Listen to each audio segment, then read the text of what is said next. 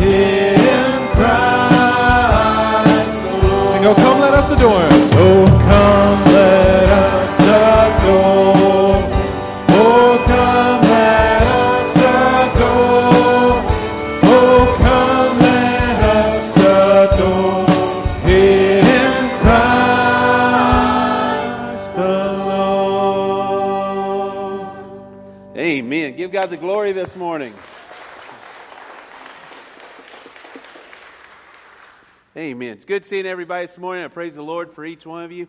Isn't it great that we can come and sing Christmas carols unto our Lord and Savior? I, I, what better place to do so as well in God's house? Amen? Hallelujah. It's good seeing everybody this morning, and, and there's no better way to start any service than in prayer. So, as we've been singing these carols unto Him already, let's also go to Him in prayer. Father God, I just thank you that we can gather together. And, and, and God, we sing unto you all throughout the week, each month of the year. But right now, as we've gathered together to celebrate your coming, that greatest gift ever given to man, this month we've set aside to celebrate that birthday when you came. But Father, we also know that if there had not been an Easter, then this wouldn't have mattered. But with Easter, you proved, you showed, shown the world, and you've shown death, hell, and the grave that you are God. And through your sacrifice, we can now have salvation. So I pray this morning that as we have gathered together in this place, if there's one person here that does not know you, that this be the day they choose life over death, that this be the day that they will hear your word. And Father, I pray that the rest of us that do know you, may we leave out of here knowing that we bowed down and we worshiped and we served the true King. May you look down from heaven and say, Those are my children in Sutherland Springs, truly, not just singing songs, not just shaking hands, truly worshiping me. Father, I pray that you will be able to say those, those are well, those servants down there are doing well and doing good. Father, we give you all praise, honor, and glory. In Jesus' name we pray. Amen. Hallelujah. As I said, it's good to see everybody this morning. That praise God for you. We got a lot of people still traveling. We need to keep them in prayer. A lot of vacations have started. But guys, let's walk around a second right now. Shake somebody's hand, give them a hug. Just tell them it's good to see them in God's house this morning.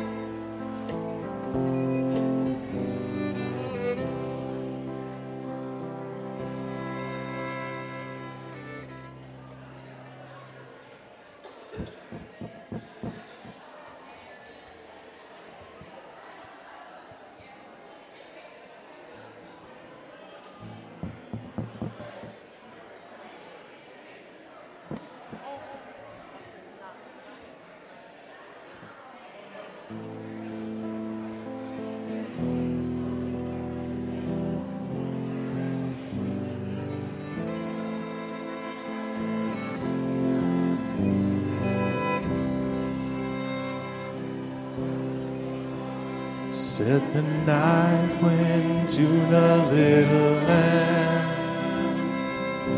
Do you see what I see? See what I see? Way up in the sky, little lamb. Do you see what I see? Do you see what I see? A star, a star dancing in the night with a tail as big as a kite, with a tail as big as a kite. Said the little lamb to the shepherd boy, Do you hear what I ringing through the sky, shepherd boy. Do you hear what I hear? Do you hear what I hear? A song, a song, high above the tree, with a voice as big as the sea,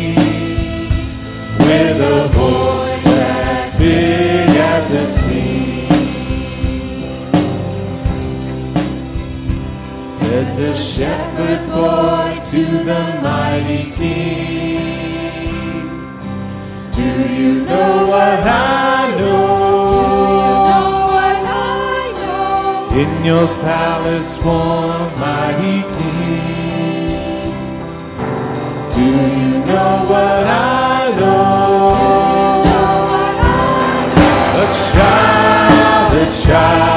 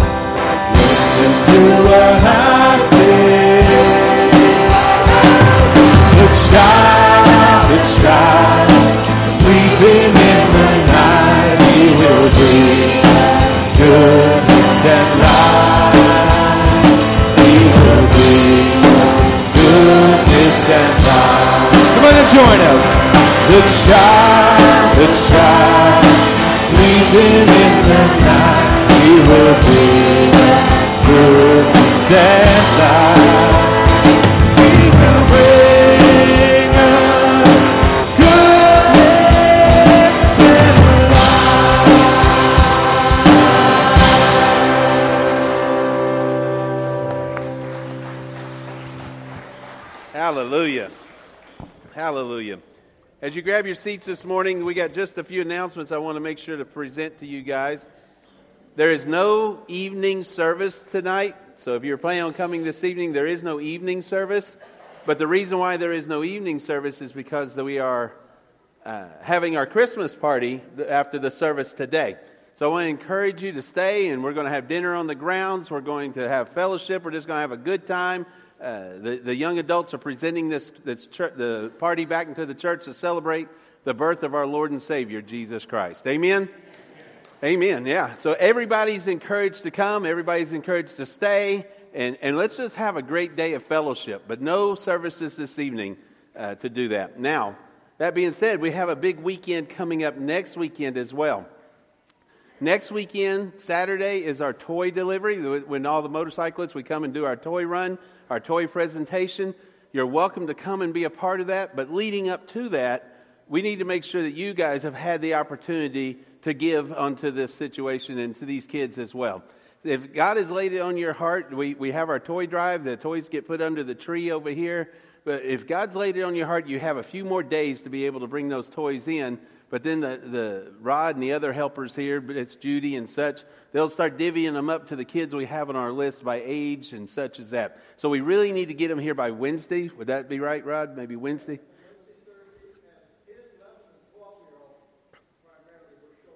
10, 11, 12 year olds is what we're primarily short on. So if you could get something, if God's laid on your heart to give to the toy drive, uh, we're primarily short on 10, 11, 12 year olds and, and if you could get that here by Wednesday, that way we can make sure we have everything to, to separate out and make, make this.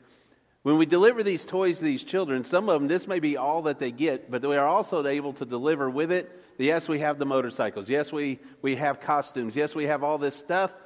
But when we let them know that this is from First Baptist Church of Sutherland Springs and it's from Christ, God the Holy Father, who we celebrate his birthday this year, when we let them know this is about Christmas, it's about Christ, that's getting that message out there. Amen? Not only are we then reaching the children through the toys, but we're reaching parents with the message. And together, God will use that to plant seeds. So I want to encourage you, if God's laid it on your heart to give, then get, please do so. Bring some toys up. If God's laid it on your heart to go and ride with us uh, to, to see the faces of these kids, we're revamping it some this year. It won't be as long, and we're having more central locating areas that we're going to deliver to come, be a part of it, and let's just put hands and feet to the ministry God gives us. Amen? Okay. What else? You know, I think, uh, oh, I was talking about next weekend. That, that's on the Saturday. Sunday night next week is our Christmas caroling. If you haven't been a part of that, the, the fire department comes and leads us. Rod will be pulling the trailers. We're, we're going to be out on a couple of trailers, and we drive around this neighborhood and up and down the streets singing Christmas carols. Come back, and we'll have some, I would say hot chocolate and cookies, but we live in a desert. We may have some iced tea and some cookies next week. I don't know.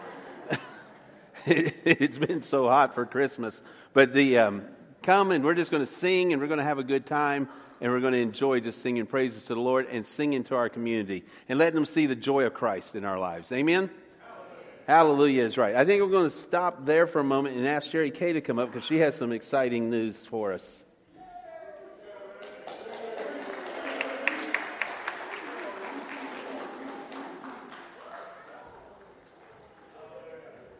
You want to explain what it is first? So ignore this, ignore the curtain. Okay.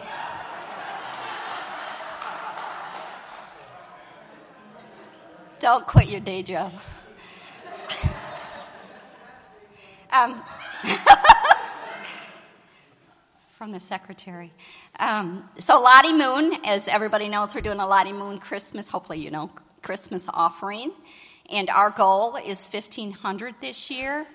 And you still have time if you haven't had time to pick up the prayer guides. I think there are still some out in the, on the information counter um, to pray through the rest of December.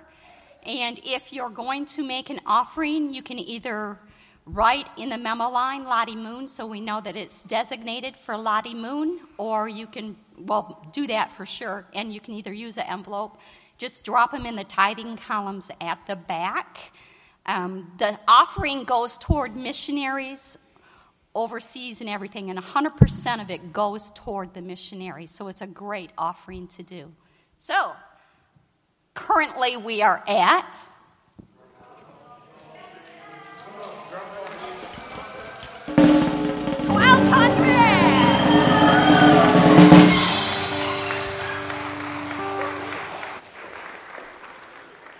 Amen. And as she said, what a wo- wonderful thing to give to because, again, this is, that goes directly to our foreign missionaries and a, a, a way of supporting foreign missionaries, sharing the gospel out into the world.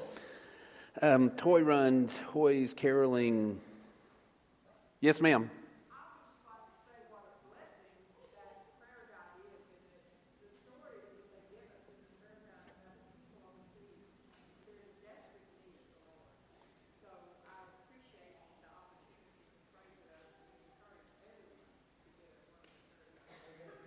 Hallelujah. Amen. Amen. Amen. So, if you didn't hear Miss Marjorie, she said the prayer guides out front has been an incredible blessing. Reading and hearing and reading the stories of that's going on overseas, it helps you put a face to the prayers as we pray for our missionaries. So, I encourage you to take part in that. Also, too, our new our newsletter is out on the front table. If you have not gotten the digital version, if you'd rather the digital version, please get with Julie and let her know or Wendy. But if you would rather the hard copy, they are out there on the front table as well. Now, one more little thing, and I'm not going to I'm not going to go as long on it as I did in Sunday school. However, I do want to do say something that I presented in Sunday school that I feel as though is important enough for everyone to hear. And then we'll get back to, to worshiping, go, get back to David, come up to the scripture reading. Just last week, I presented a sermon to you guys about how James warns us to watch our mouths, to watch our tongues, to keep them in control. And one of the problems we have is we think, oh, that means just don't cuss or just don't do this. No, we need to watch our mouths in all things. It should be something that we edify one another and glorify God with. Christians are, no, are notorious for talking about one another or shooting one another or calling one another names, doing things that hurts the body of Christ. Jesus, when he was accused, they said, Well, he is of Beelzebub. What did he say? He said, A house divided upon itself cannot stand. And when Christians attack one another, guys, what happens then is that that house falls apart. We are one body.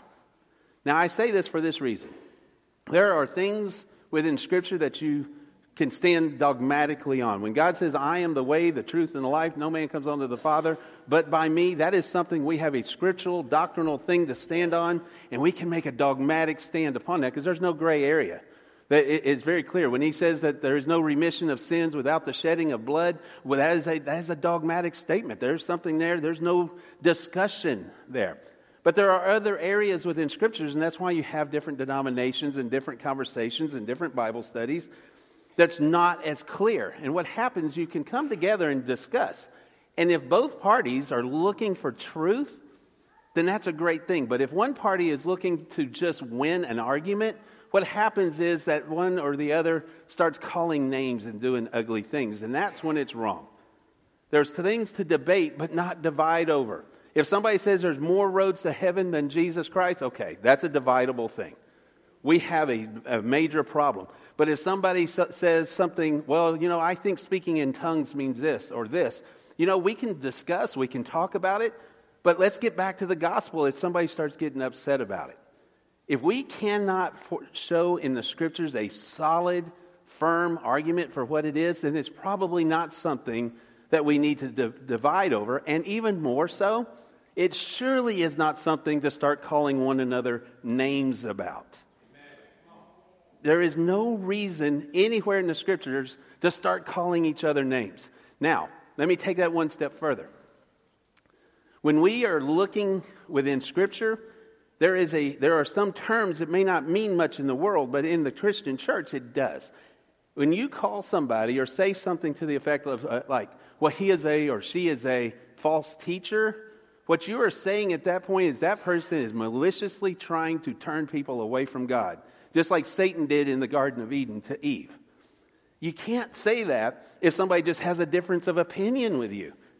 Just because your opinion, and you can't back it up to where it's dogmatic, does not fit that other person's opinion, does not mean that you have been given the license to call them names. That's just not watching our mouths.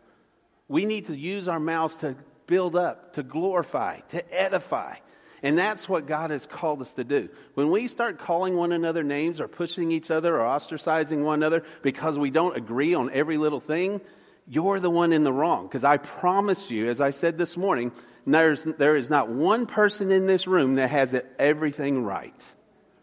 Nobody on this side of glory understands everything there is to know in the Bible.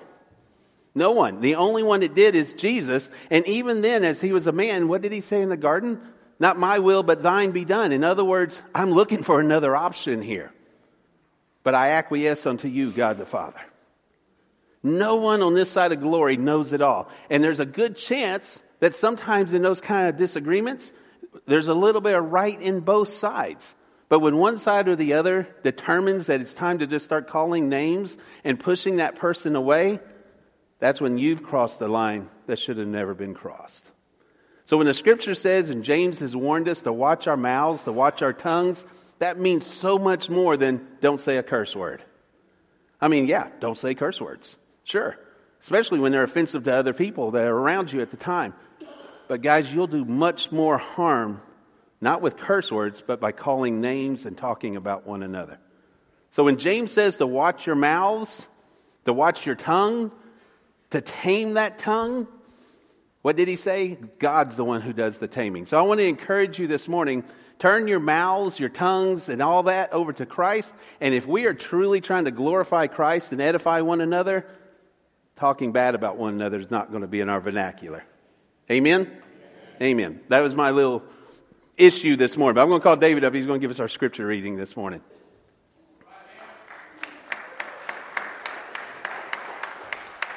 Amen. Father God, I just lift up my brother to you this morning. I just pray that you would just use him as, as he is willing to open the scripture. May you speak through him. In Jesus' name, amen. amen. Thank you. Hello, church. You know, a lot of times I say hello, church, and I get a response that's overwhelming because I think you're paying attention. But you know, hello, church also means hello, my Christian brothers. Hello, my Christian sisters. Hello, God's people. That's not what this is about today, but I just thought I'd throw that in.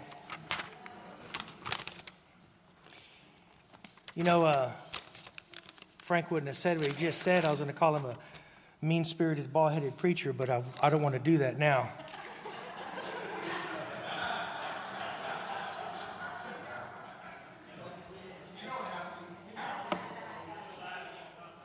You know, last week, as he just reiterated, he, Frank spoke on James uh, and, our, and our tongue. And uh, Miss Sheila and I, years and years and years ago, used to talk about this being our favorite book in the Bible.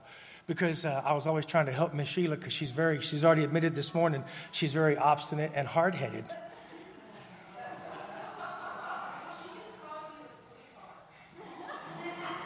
I warned her I was going to say that.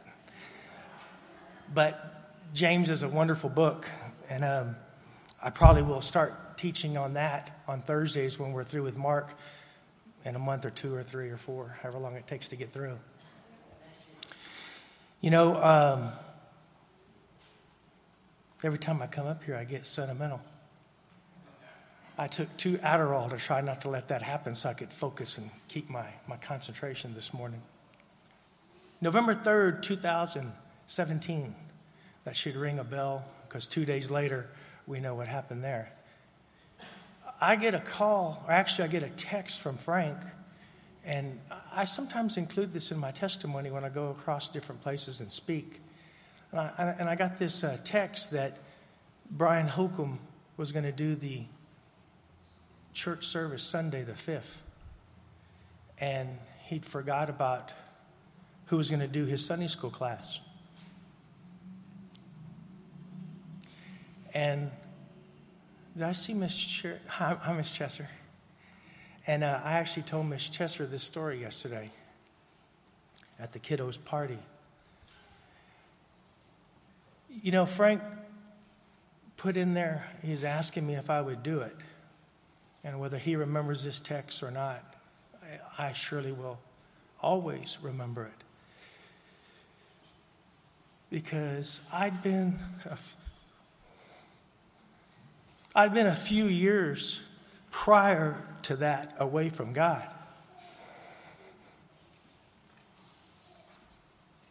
But I'd been back for a couple of two or three, but just not in the position that you may see me today.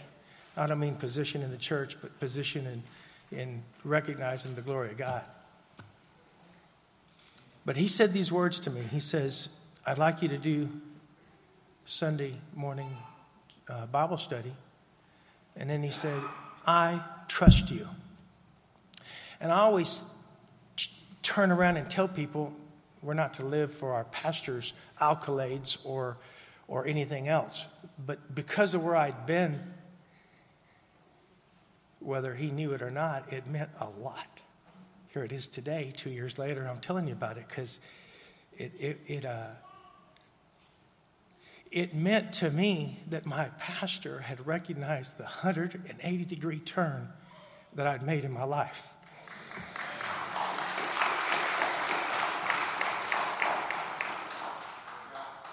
So today, as you know, my pastor must trust me because uh, I'm up here reading scripture. I do a service on Thursdays, and I tell people that he, uh, he said I could have that till I didn't want it anymore, or until he kicks me out, one of the two. I wanted to lead in to this scripture in James with what I just said. Before I say that, let me also say that that morning, I don't think there were 15 people in that class. I was really happy to see over 50 or something this morning in our Sunday school class. And was anybody here today in that class November 5th with me? Nobody? Really? Oh, Miss Sheila was. Wow. I taught on James, I taught on James 1, verse 17, that God cannot be tempted. And all temptation comes from the evil one. I taught on that because it's kind of like a go-to Bible, a go a go-to book in the Bible for me. And I'm not going to sit here and say how much I understand it, but I can sit here and say that how much it reeks with David Colbath and all the wrongs that I would live in of the, the, the capital I and everything instead of we and Christ first. So, with that said, Sherry bought me a new Bible. And uh, Stormy, who I think possibly walked with God back then, Stormy said that the King James was what Jesus carried to all his, his work that he did. So it happens to be a King James. Actually, you know, I, I read now in the New King James, but this here is a study Bible and a, um, uh, a, a, a, Greek, a Greek uh, dictionary, and it's helped me a lot. I'm, I'm, I'm starting to love this Bible. But in James 5, verse 16, he says, Confess your faults one to another and pray for one another that ye may be healed. The effectual, fervent prayer of a righteous man availeth much. And, and I'm almost through, but as, as, I, as I read that, that scripture in my New King James, and I went ahead and picked this Bible up to see some different wording, I really like the word uh, false. Um, the NIV uses the word sin, and the uh, New King James uses trespass. NASB uses sin, and the King James uses faults. Now, if there's anybody in here that doesn't have any faults, I won't ask you to raise your hand, but probably the person sitting next to you would, would, would have a disclaimer that we all have a few faults. And the, the, the word for fault uh, how it's used here is uh, possibly a transgressions committed out of ignorance. So, not, not someone that's gone and done something on purpose, uh, or possibly out of carelessness, or a falling aside away from the right of truth or duty. And it said, or a lapse in error, and I put slash judgment. So I believe I just characterized everybody here, including myself. And um, so we're to find our brothers and sisters in Christ, talk about our faults, talk about our, our things that, that we don't quite live up to the mark. And with that, pray for one another so that we may be healed. And the healing is not always a physical affliction. It's, it's, it's a possible spiritual affliction, healed from whatever we're missing the mark on. And he says, as he continues, is the effectual, fervent prayer. And when, uh, when, I, when I read that, I really like how this sounds.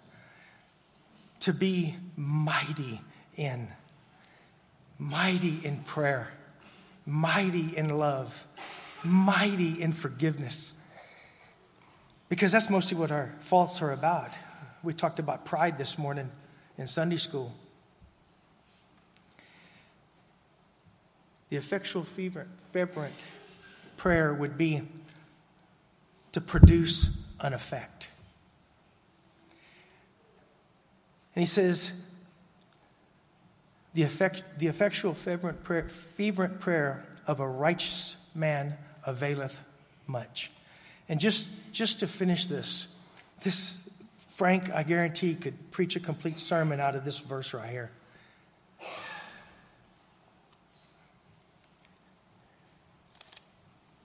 Most of these definitions I just gave you are out of a representation of what it meant at that time, put into our words.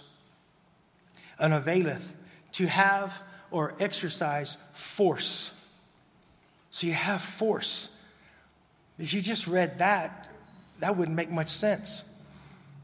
And it's not a Star Wars deal where the force is with you, it's a God thing where the God is with you, the God of Jesus Christ. That's the power and the force that he's talking about.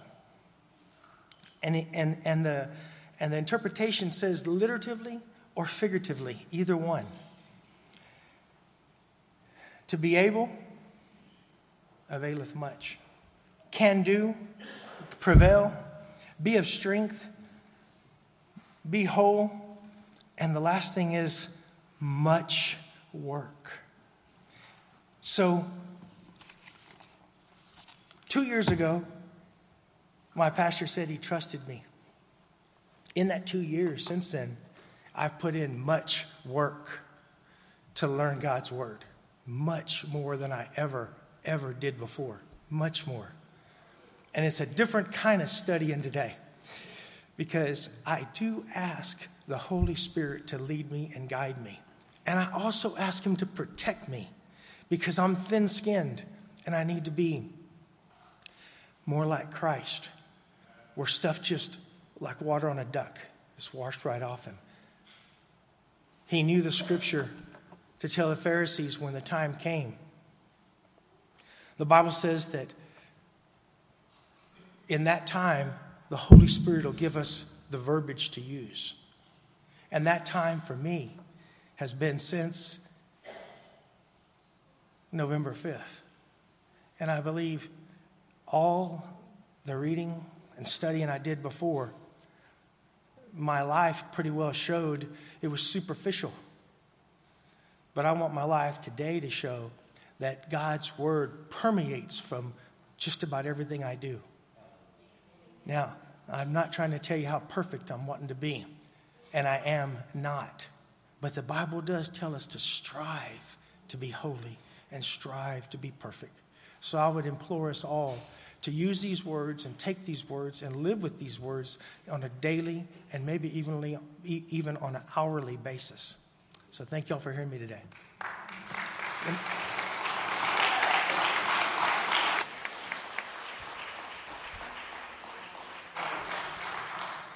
I'll close this in a word of prayer. Father in heaven, um, Lord, thank you for the for the. I've made this remark this week of the many M I N I, and of the many M A N Y travels and trails and tribulations that we go through. So, Lord, I pray if there's anyone here that these words I'm saying are literally Greek to them because they don't know you as their Lord and Savior.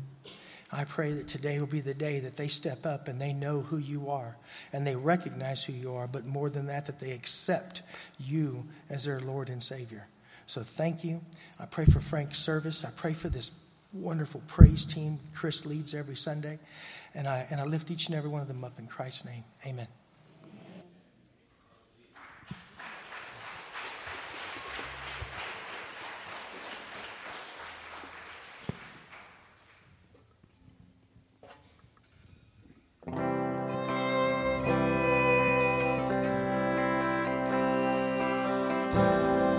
Come on and join us.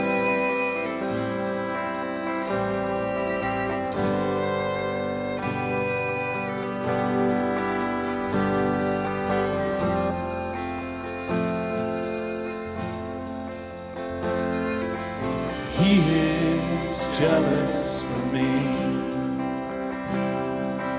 Love's like a hurricane.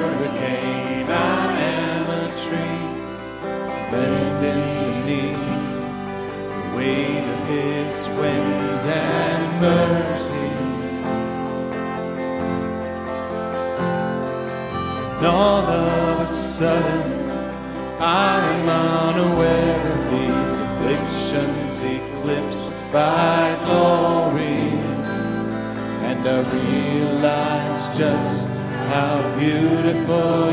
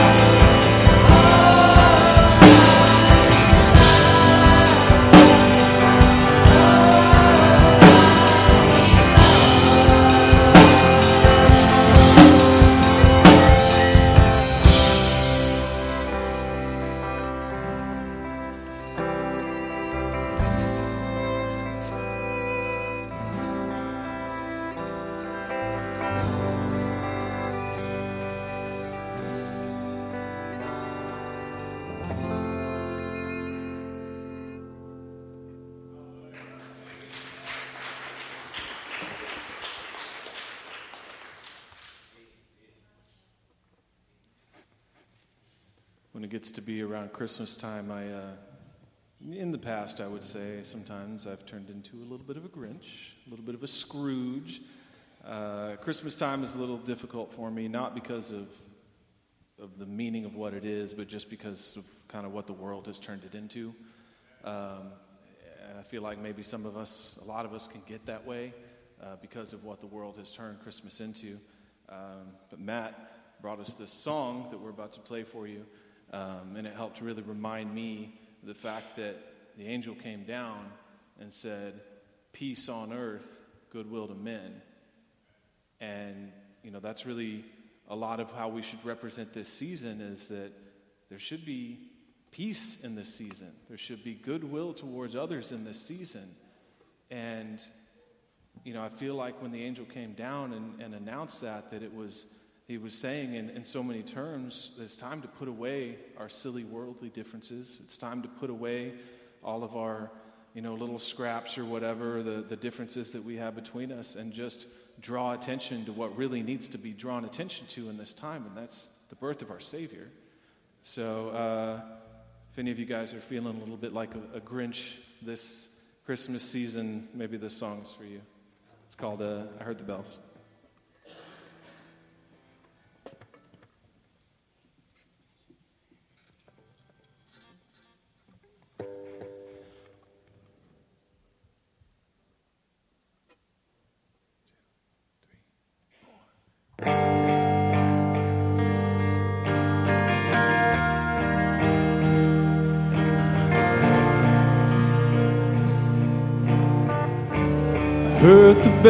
On Christmas Day. Their old familiar carols play. And mild and sweet their songs repeat. Of peace on earth, goodwill to men. And the bells are ringing. In my heart, I hear them like a choir singing. Peace on earth, goodwill to men. And in despair, I bowed my head. Is no peace on earth, I said. But hate is strong and mocks the song. A peace on earth, goodwill to men. But the bells are ringing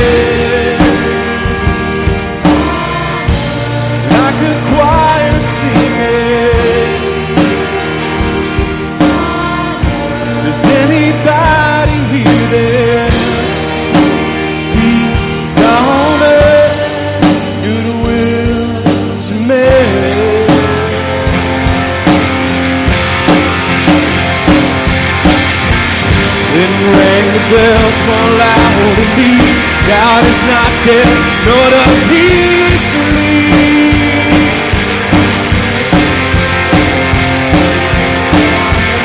The wrong shall fail, the right prevail. With peace on earth,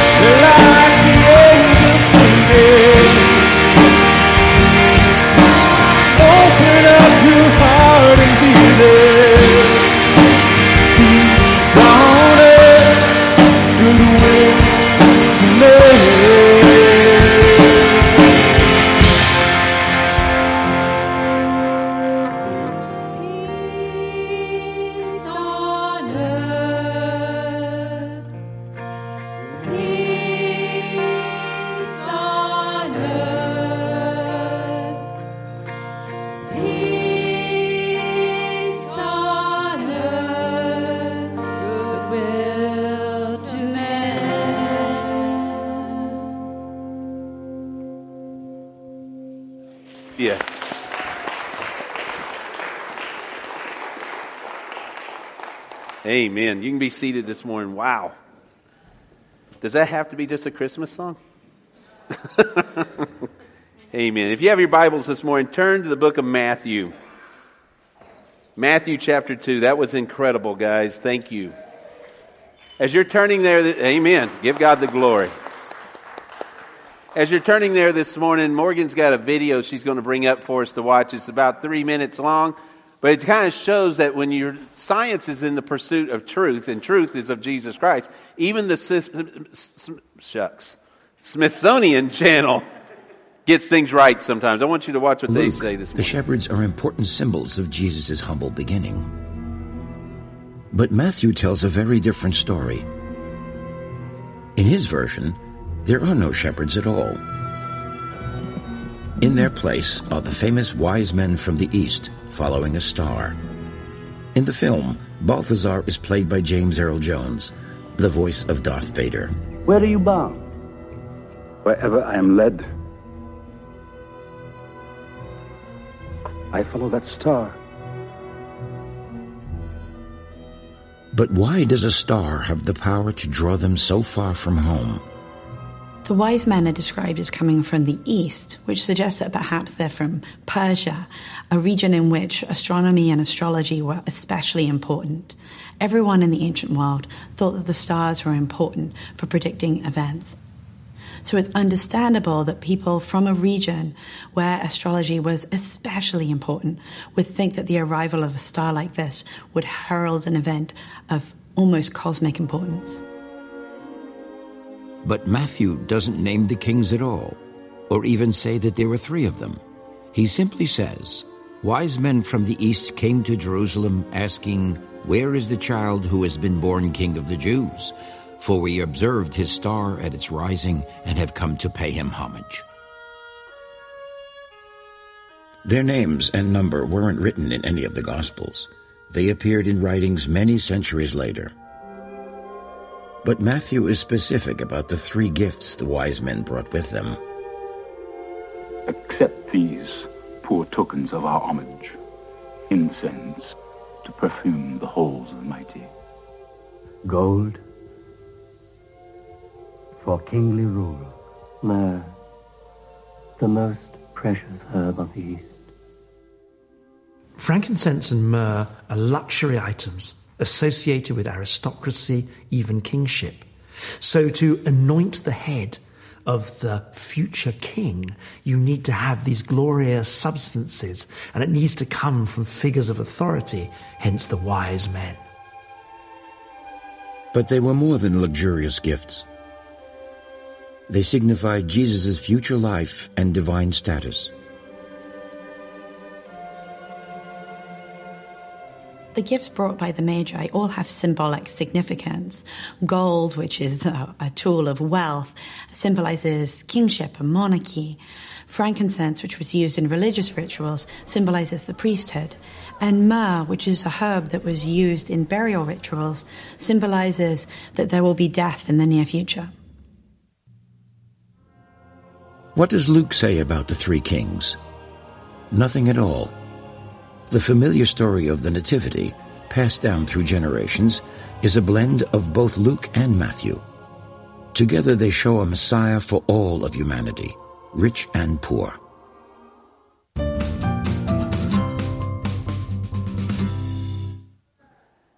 The reason why I wanted you to look at read, watch that this morning was to point out that the message is, has, has been annotated historically and been presented in such a fashion that even those who are scientists, those who are professors, those within the, the world of academia, even accept the gift, the gift that was given unto us. They may not accept it in a spiritual way, but they do not deny the fact that Jesus was born at the, and that the stories within the book of Matthew and Luke, as presented, are factual. These are the things that have happened. Now, what I want us to look at this morning is in Matthew chapter 2, and look at these, these magi, these wise men. It says in chapter 2, starting in verse 1 After Jesus was born in Bethlehem of Judea in the days of King Herod, wise men from the east arrived unexpectedly in Jerusalem, saying, Where is he who has been born king of the Jews? For we saw his star in the east and have come to worship him. When King Herod heard this, he was deeply disturbed, and all Jerusalem with him. So he assembled all the chief priests and scribes of the people and asked them where the Messiah would be born. In Bethlehem of Judea, they told him, because this is what was written by the prophet. And you, Bethlehem, in the land of Judah, are by no means least amongst the leaders of Judah, because out of you will come a leader who will shepherd my people, Israel. Then Herod secretly summoned the wise men and asked them the exact time the star appeared. He sent them to Bethlehem and said, Go and search carefully for the child. When you find him, report back to me so that I too can go and worship him. After hearing the king, they went on their way, and there it was, the star they had seen in the east. It led them until they came and stopped above the place where the child was. When they saw the star, they were overjoyed beyond measure. Entering the house, they saw the child with Mary, his mother, and falling to their knees, they worshiped him. Then they opened their treasures and presented him with gifts gold, frankincense, and myrrh. And being warned in a dream not to go back to Herod, they returned to their own country by another route. There's several things within this passage of scripture that we can glean, but there's something I want to make sure we wrap our minds around. But before we do so, I would like you to, to humor me just a little bit this morning. Because I'm going to share a story that I think should never, ever, ever grow old, and especially with those who know who Jesus Christ is. It's a story that we should wrap our mind around to such a point that we can continually share it over and over. We have learned way back in the book of Genesis, long before creatures roamed the earth, there was an incredibly powerful and mighty king, a great king, who issued a decree. And when he issued this decree, the universe came into existence. Amen? When he spoke, everything came to be. Within his endless imagination and detail, the king created the heavens and the earth, and he filled the earth, the waters, and the, and, and, and the sky with living creatures of, of every shape, of every color, of every size. All things were created there out of his imagination, out of who he was. And he, he, he spoke it into existence. And then this king, this incredible king reached down into the earth from whence he created, and he took a handful of dirt, a handful of, of loose soil, if you will, and he molded it. And then he breathed in his likeness into this dirt. And he breathed into there, and from this dust, king, the king, this great king, made a man in his image to share the happiness of all his creation. Hallelujah. And then as if that wasn't enough, he said, you know what? It's not good for man to be alone. So he, he took a rib from Adam's side and he made woman. So he places them in this garden. Here, the king has created all things. He places them in this garden, and he plants these two trees within this garden. One was called the tree of life, and the other one was called the, the tree of the knowledge of good and evil. And he puts Adam and Eve, as he names them, into this garden. He says, Go and rule.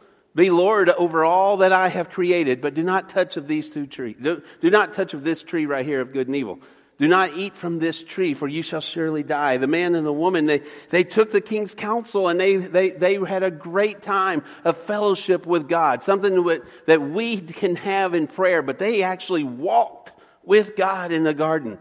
They had that kind of time and that kind of relationship because sin had not been brought into the world and there was happiness. And this man and this woman, they, they enjoyed this.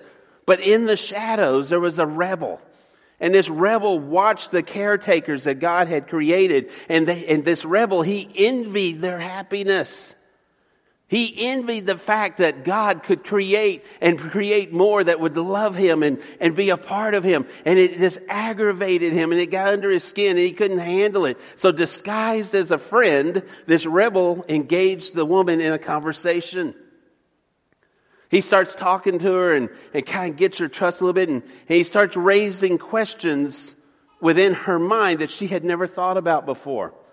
He starts asking things to get her mind to start thinking and rotating and, and moving around ideas that were never there before. Kind of like I shared last week. Sometimes if we speak about something, all of a sudden our mind just sits on it until we do something we normally wouldn't do. He is speaking to her and got her mind thinking on all this stuff. What, what was it that the king was withholding? What is it that this good and mighty king that's been hanging out with us that he doesn't want us to know. And rather just living in faith with him and enjoying the happiness, she allowed the seed that this rebel, the enemy had put in her mind to start taking root within her.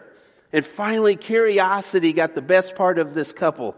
And no, it wasn't just Eve. You know, we like to point the finger and say it was all Eve's fault. The Bible says she turned to Adam. Adam was there with her. He watched as she reached forth to the fruit and then partook when she handed it off to him. She was first, but he, Adam should have maybe slapped her hand, but he did not.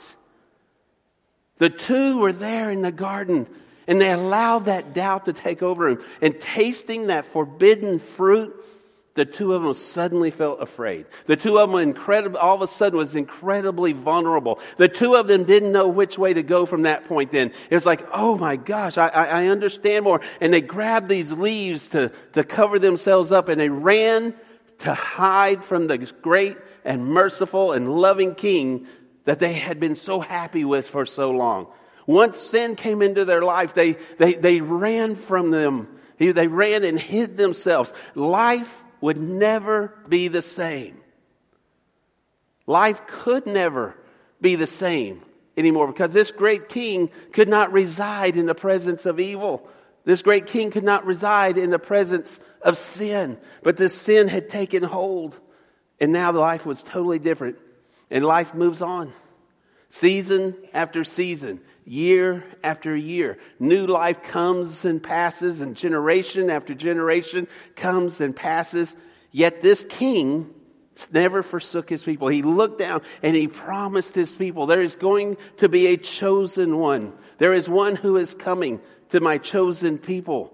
The world is going to be blessed with a Savior. The world is going to be blessed with a Messiah. The world's going to have an opportunity to get back into that relationship with me that me and that first Adam and Eve had. That relationship's going to come again. Now, that, that kept being put forth, but that promise usually was falling on deaf ears. His chosen people, whom he kept making the promises through the prophets to, chose to run their own path chose to do their own things. If you've been in our Sunday school class or our Sunday evening classes, we're studying the book of Ezekiel. If you've read throughout the, the Old Testament, you can just see how horrible the chosen people chose to be so oftentimes. His people continued to test his patience until finally he just stopped talking to them.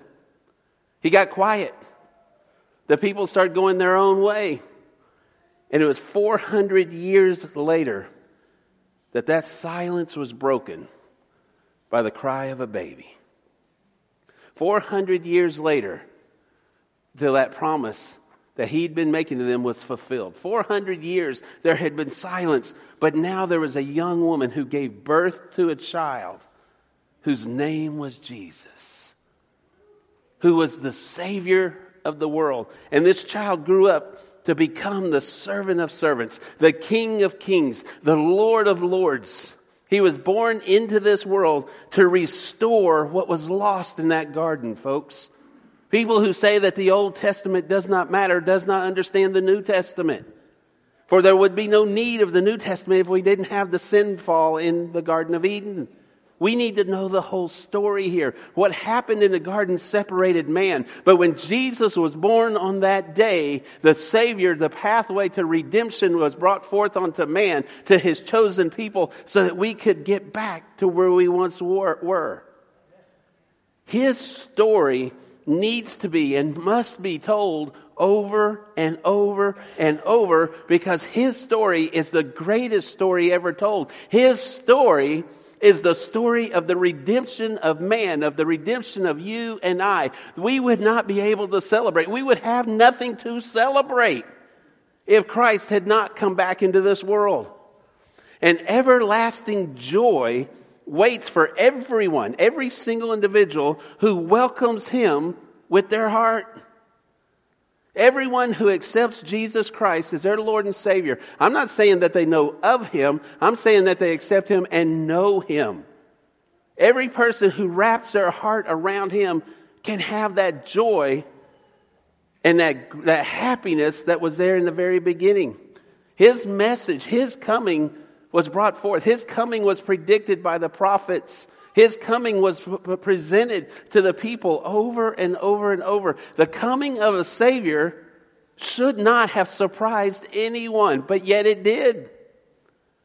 It surprised his parents. It surprised the Jewish leaders. It surprised the shepherds who were herding their sheep in the field when the angels came and sang the chorus. They, that, that, there was so much silence, they had forgotten who he was.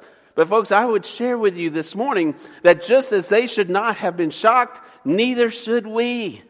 God had been dropping clues for thousands of years, and He continues to drop those same clues today. And today we have the Holy Spirit to draw us, the Holy Spirit to give us direction and understanding. It should not shock us that the heaven of the, uh, the, the that the God of the heavens, the one, the great King who spoke everything into existence, it shouldn't shock us that he didn't chose not to turn his back on us because he told us who he was and how much it hurt him what, what the sin coming into the world. But he also said, I love you enough that I go and will prepare for you a place built with hands not of this world. Jesus cares. And he cares enough for us that he came back into this world and he was announced by an angel, by a heavenly host. They sang out over the shepherds that day that here is our Lord. The birth of our long awaited Savior was announced with nothing less than a heavenly chorus. Hallelujah. The shepherds were told what? Do not be afraid. I bring to you what? Good news. I bring you the good news of great joy that there will be joy to all the people today. In the town of David, a Savior has been born. Hallelujah. That starts our message. That starts who we are. The gospel message, the most important message that we could ever share in our lives, the most important message that we can ever pass on to anyone else. We are, we are quick to pass on family traditions. We're quick to pass on recipes. We're quick to pass on pictures of this and we'll tell things that's happened in our life. But guys, I would submit to you this morning, the greatest story that you can ever share is the story of a great king bringing this heaven into existence, choosing once we chose to turn our backs on him to love us anyway and bring the Christ child into our presence. Hallelujah. We should never ever get tired of reiterating that story. We see in our passage of Scripture, in the opening passage this morning, that Jesus was worshiped by these wise men. And you may be saying, well, where, where are you going with all this, Pastor? There's a question I want to make sure we understand. What do you call a group of guys who follow a star and, and thinking somehow it's going to lead them to a newborn king? The scripture says wise men. Wise because they knew what that star was. Now, I, I, I kind of was thinking about this this past week, and I thought, If it had been wise women, it would have been different, wouldn't it? What would have happened if the wise women thought about it? They would have asked for directions. They would have got there on time. They would have helped deliver the baby. They would have cleaned the stable. They would have made a casserole. They would have brought all the right gifts. Everything would have been done correctly, right? Instead of showing up two years later and say, whoa, all right. Seriously, though. I know my, my mind takes detours sometimes.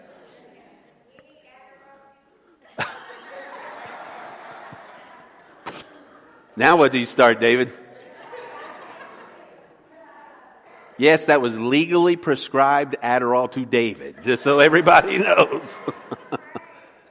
but these gifts speak volumes of who these wise men were. But, but, and we'll touch briefly on the gifts just as they did, but here's what I want to make sure we understand.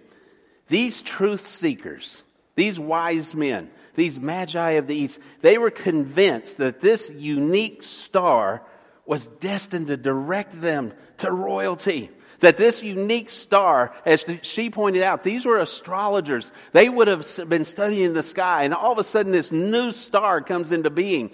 Well, they would have remembered the scriptures. They would have remembered the things that Daniel had taught so many years earlier. They, they, they may have been thinking about Numbers chapter 24, 4, verse 17, when it said that a star will come out of Jacob and a scepter will rise out of Israel. Whatever it was that convinced them, when they saw that star go up into the sky, they realized royalty has come into our place. Royalty now resides on this, on this, this, this ball, this earth that royalty beyond anything that a king sitting on the throne has come in, that a celestial king has entered into this presence. And one thing's for certain, guys, they followed that star in hopes of truth. They wanted to see the real king the true king. And that's why the Bible says that truth shall set us free. Because when we see the real king, when we see truth, when we see the, the very Savior, the, the, the hands of God that di- came and died for us, but rose again, that truth shall set us free. When that star led them to Jesus, they realized that their search had paid off. And what did they do? They were so overjoyed at their discovery, they responded in the only way that they felt was appropriate. They responded in the only way that the, the Spirit of God coming upon them. They bowed down and they worshiped Him. This is incredibly important that we recognize this morning. These were mighty men that came out of the East. There would have been an entourage with them. These, these were the leaders. These were the intelligent ones. These, these, some say it was kings. Some say just the magi, whatever the name you want to put there. These were incredibly wealthy, powerful men who had traveled. And yet when they saw Jesus, they bowed down and they worshiped him. Why? Because they realized that they were in the presence of royalty that was beyond anything that they could ever be a part of. And they not only bowed down and worshiped him, they gave him gifts. They gave him gold, which was a gift worthy of a king. They gave him frankincense, as the video says, was a, this was a valuable perfume that was, was an incense that was burned when prayers were, was, was given and the prayers would lift as the incense unto the eyes of God. And then that special incense used, uh, uh, in myrrh, that was reserved for, for embalming and those kinds of services. A gift that was suited for a funeral more than a birth. And they were foretelling as they stood there that day. They brought these gifts that God had placed upon their hearts to give. That even from the infancy of Jesus Christ, the cross was being predicted. That this was a king who would hear the prayers of the people, but yet will still die a very imminent and early death. We, we've heard about these gifts that were given unto the king. As I was reading over this story this past week, and I thought about how they bowed down and worshiped him when they saw him, how they presented the gifts to the king when they, when they saw where he was. This little boy who would have been about two years old, the star led them right to that, to that, that barn, led them right to this home. And they lay these gifts down there. I couldn't help but think of us. I couldn't help but think of you and me. It hit me right then these wise men, they didn't know who Jesus was. They would, if, if Mary and Joseph and Jesus had been walking through the market, they wouldn't have picked him out. They didn't know who he was. They were following a star. They were just following what God was leading them with. And this star took them to the very place where they would meet the King of Kings, the Savior of the world. They didn't know what he looked like. They didn't have any idea what they were going to find. Yet they already knew that if I'm going to seek out this King, if I'm going to seek out this royalty, I need to bring and bear gifts. And in bearing those gifts, as soon as they came into his presence and they recognized who he was, by, not by his looks, but by the Spirit of God, they bowed down and worshiped him and laid them gifts down there. Now, this is what's incredibly important for us to notice this morning and, and, and, and think about. They didn't know who he was. But yet, as soon as they did, as soon as the realization, as the Spirit of God came upon them, they got on their knees. Now, we in here, most of us, I think, would say, oh, yeah, we know Jesus. I think most of us in this room would, if I was to ask you, you would say, oh, yeah, I know Jesus. Then when was the last time you bowed down to him? When was the last time you really, really worshiped him? Because here are the, the, the, these wise men, they don't even know who he is. And as soon as they see him, they bow down and they worship. We come to church. We live our lives. We claim to know him, but yet we'll go weeks, months sometimes without ever bowing a knee. We'll go however long it is and throw up these flippant little prayers. You need to do this, you need to do this, you need to do this. Oh yeah, and bless my food while you're at it. That's not what the wise men did. When they recognized they were in the presence of celestial royalty, spiritual royalty, they bent down to the ground. These are kings themselves or academic, intelligent people. They got on their knees and they bowed down. What was the last gift that you brought to Jesus? When was the last time that we, we looked into ourselves and admitted that we were not what God intended us to be and, and that we want to give Him this gift of, of seeing that I choose to live for Him because He chose to die for me? How many times do we stop and, and see how the enemy has tricked us into saying or doing something that we shouldn't do? And rather than giving the give back to God by saying, forgive me, by going to that person that you have offended and saying, I'm sorry. How many times have we taken whatever it is the enemy has done and try to hide it? When in reality, the best thing you can do is go to the Lord who wants our fellowship, who wants our relationship. When we know that sin is a hurdle between us and God, the best gift that we can give God who designed us, created us from the dust of the earth, breathed our spirit into us, the best gift we can give to God is saying, Father God, forgive me. I turn from what I was and what I did, and I want to to break myself humbly upon your throne. God then sees you bowing down and worshiping Him and bringing gifts. We sing these songs and we talk about the three wise men at, at, Christmas time. But guys, we have been called to walk wisely every day. And how can we walk in wisdom? By putting our pride, our ego, our wisdom to the side and seeking out and searching out His. You see, I could ask you, do you know Jesus? But the more pertinent question is, how does he know you? Usually you can say, well, I have a testimony. I know who Jesus is. But how does Jesus know you? Does he know you because you bow down and you worship him daily? Does he know you because you bow down and you, you acknowledge him, that you admit that you are a sinner and, and you claim him as your Lord? Does he know you because he, he knows that you're going to get down and say, You are the Son of God? And I worship you on a daily basis. How does God know you and I? Does he know us because we admit that he is the God of all creation? That we worship him because he, he came for this world and myself. He died on that cross and shed that blood so that I can have redemption and salvation in him. Does he know you and I because we claim that every day? Do we humbly get on our knees and acquiesce our authority into His. You know, Brother Kelly brought up in Sunday school again this morning a very pertinent thing is that the jurisdiction. We step outside of our jurisdiction so often. And sometimes we even step outside of God's jurisdiction and start doing things on our own when it really was God's to do. And it's then that we, when it is put forth to us, when, when James, as he said in the book of James, when God tells us and pre- presents that to us, it is then that we need to stop, bring our mouths, bring our actions, bring everything we are back in line and say, God, here I am. Think about it. For a period of time, heaven lost out while we gained. The Son of God left heaven to come down to this earth for you and I. Heaven lost the Son of God because he chose to leave it all behind to make a pathway for you and I. When we recognize the power and the gift that was given unto us, I don't see how we could not bow down and worship him. It's when we forget about that gift. It's when we quit telling that story over and over. We say, Oh, I know that story, and you move on. The more you say, I know that story, the more you're going to move out of from under his jurisdiction. The more you'll forget just how powerful the gift is that we celebrate at Christmas. Chris mentioned a while ago about how commercialized Christmas has become in this world. Eh, eh, Christmas stuff was out, Chris, uh, in September this year, I saw. September, and maybe even earlier. That's just when I saw it, and I don't like to go to the store much. Yeah.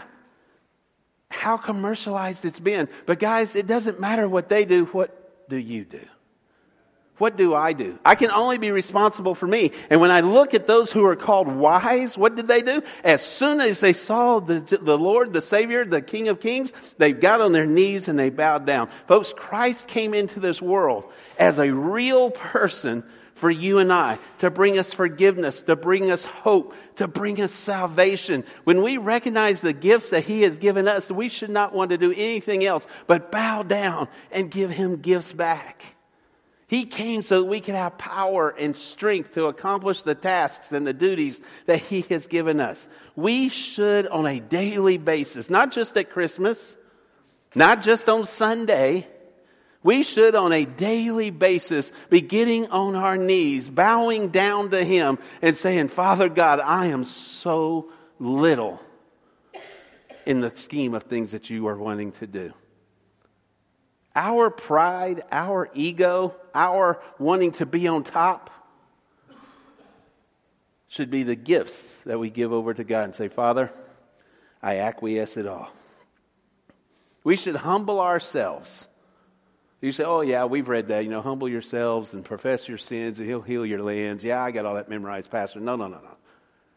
Quit turning the scriptures into cliches and get back to truly saying, Father God, I truly humble myself and seek out your direction in my life. I want to turn from those ways. I want to give my life to you as my gift. I want to give you my talents. I want to give you my spiritual giftedness. I want to give you my, my time. I want to give you my money. But uh, I want to give you everything that I am. But most of all, God, I want to give you my heart. I want to bow down, put my forehead to the ground, and worship you on Monday morning, on Tuesday morning, on Wednesday night, Thursday night, Friday at lunchtime, Tuesday at lunchtime. Whatever it is don't wait for Sunday school to do so. For if you will be like those wise men, they traveled thousands of miles for many days. And as soon as they found the Lord, they got on their knees. If we as a people are going to say, I know Jesus, then those first ones who knew Jesus got on their knees. If we're going to say, I know Jesus, then ask yourself, how does he know me? How does he know me? So the big question this morning is this. Maybe you're still on that, that pathway. You're still searching for him. The Magi had that star. For you, it may be the prophets, it may be the scriptures, it may be this church. You may be watching, watching by live feed or, or on podcast later. I don't know. But whatever it is that's calling you unto the Lord, Jesus said, You lift up my name. I'll draw all men unto myself. There are people lifting up the name of Jesus. If that's what's drawing you today, then understand that you found the Lord. Not in me, not in this building, but in the one that stands at the door and knocks. And if you will open up, He will move in. If you're here this morning and you don't know Jesus as your Lord and Savior, He said that there is no remission of sins without the shedding of blood. However, whomsoever believes in me that I am the Son of God and that I died and shed my blood on that cross, and three days later rose again, defeating death, hell, and the grave, and you profess that before men, so shall you be saved. We can't partake of the first Adam. He messed up. He brought sin into the world. But the second Adam, Jesus Christ, who was created by God and brought, or was, was allowed to be created through Mary onto this earth, he died in our stead. He that knew no sin became our sin, so that whomsoever believeth in him shall not perish. If you're here this morning and you don't know Jesus Christ as your Lord and Savior, God's saying, Here I am. Here I am, and I want to come in and fellowship with you. If you don't know how to do that, I would love to lead you in a prayer. Brother Warren, Brother David, somebody here, they would lead you in that prayer to help you say what your heart is saying. But God already knows your heart. Will you turn that over to Him today? And if you are here this morning and you do know Jesus Christ as your Lord and Savior, or wherever you're at, and you say, I have said that prayer a minute, He truly moved within my life, then how does He know you? Does he, does he know you as a man or woman of prayer? Does he know you as a man or woman who bows down before him and treats him like the king that he was when he spoke the heavens into existence? Or does he know you by your laundry list of prayers that you lift up every once in a while? Because if you truly know him, you'll recognize just how large and in charge that he is and you'll realize how much He cares for you. And, folks, I would submit to you this morning that when you truly realize how much He cares for you, no matter how hard your furnace may be, we studied that in Sunday school this, this, this morning. God didn't keep Shadrach and Meshach and Abednego from the furnace because it was for their good and His glory that they went through the fire. But they came out the other sides with all the bindings burnt away. What's binding you up this morning? I would submit that if you, whatever the fire may be, maybe life just has you, maybe your emotions have you, maybe your medical condition has you, maybe your finances have you, whatever it is that's binding you from having that joyous life of the garden with the Lord if you will bow down and humbly present yourself before Him today and worship the Lord and give Him the gift of your all, I'm not going to say circumstances may change, but I'll say the peace that surpasses understanding will change you. But you have to bring Him gifts.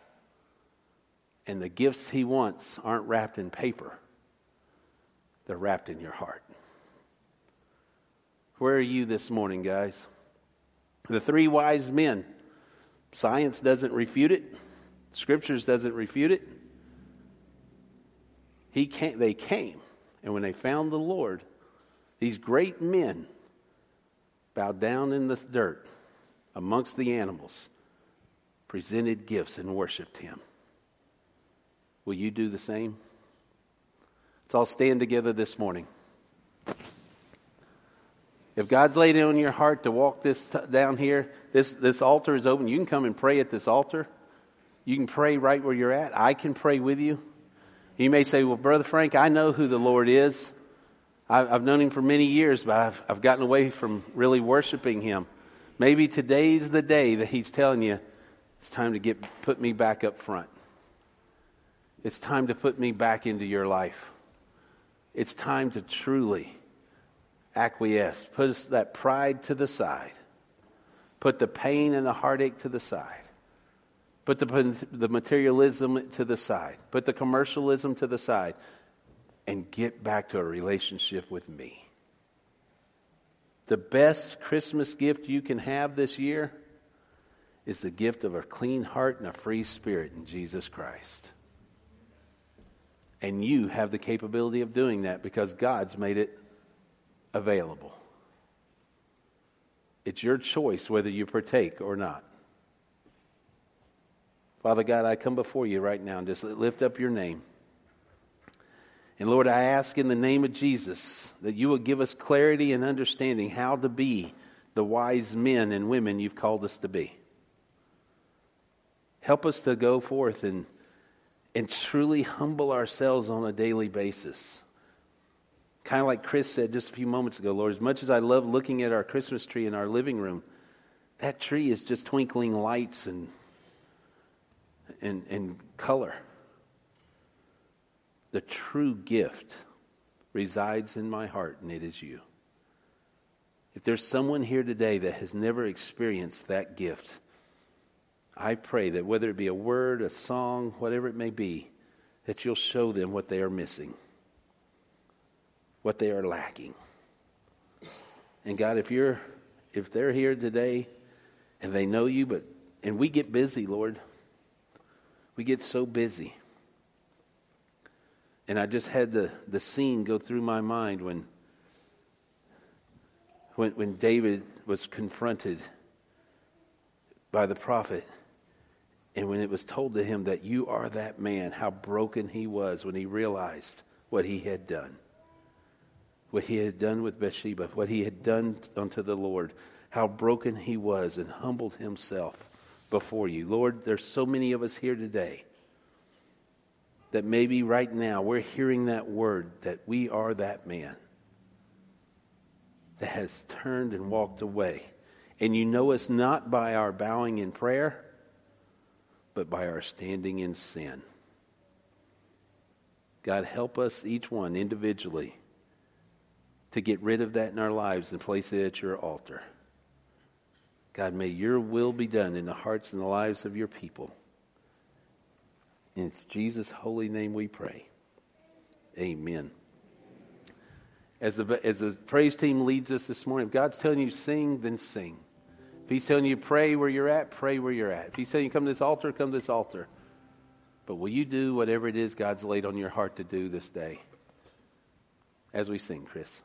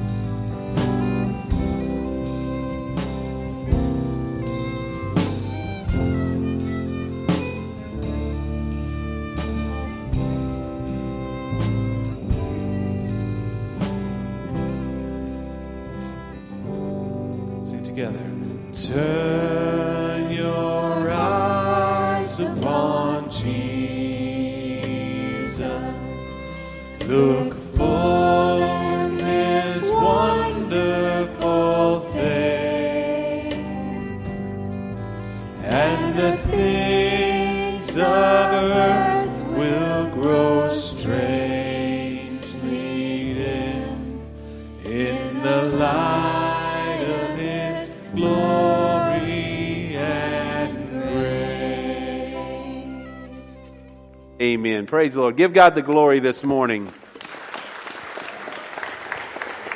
Hallelujah.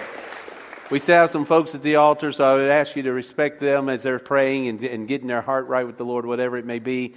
But guys, it's been great seeing everybody this morning. I praise the Lord for each one of you. Let's leave out of here a little bit more wise than the way we came in.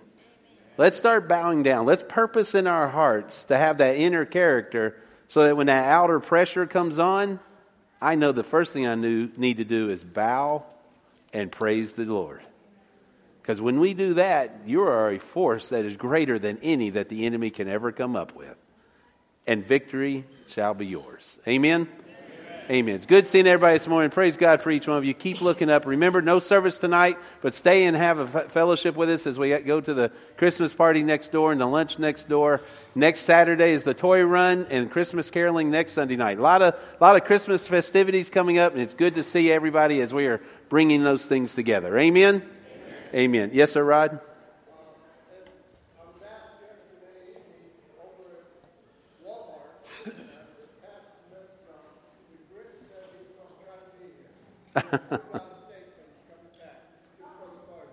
Amen. There we go. Okay. Brother Chris, will you close us in prayer this morning? Yeah, God in heaven, we thank you so much for allowing us to, to come into this place and to worship you and to hear your word, God. Um, we ask now that you would just be with us as we go, guide us and protect us, and, uh, and set us on your path. In your name we pray. Amen. One,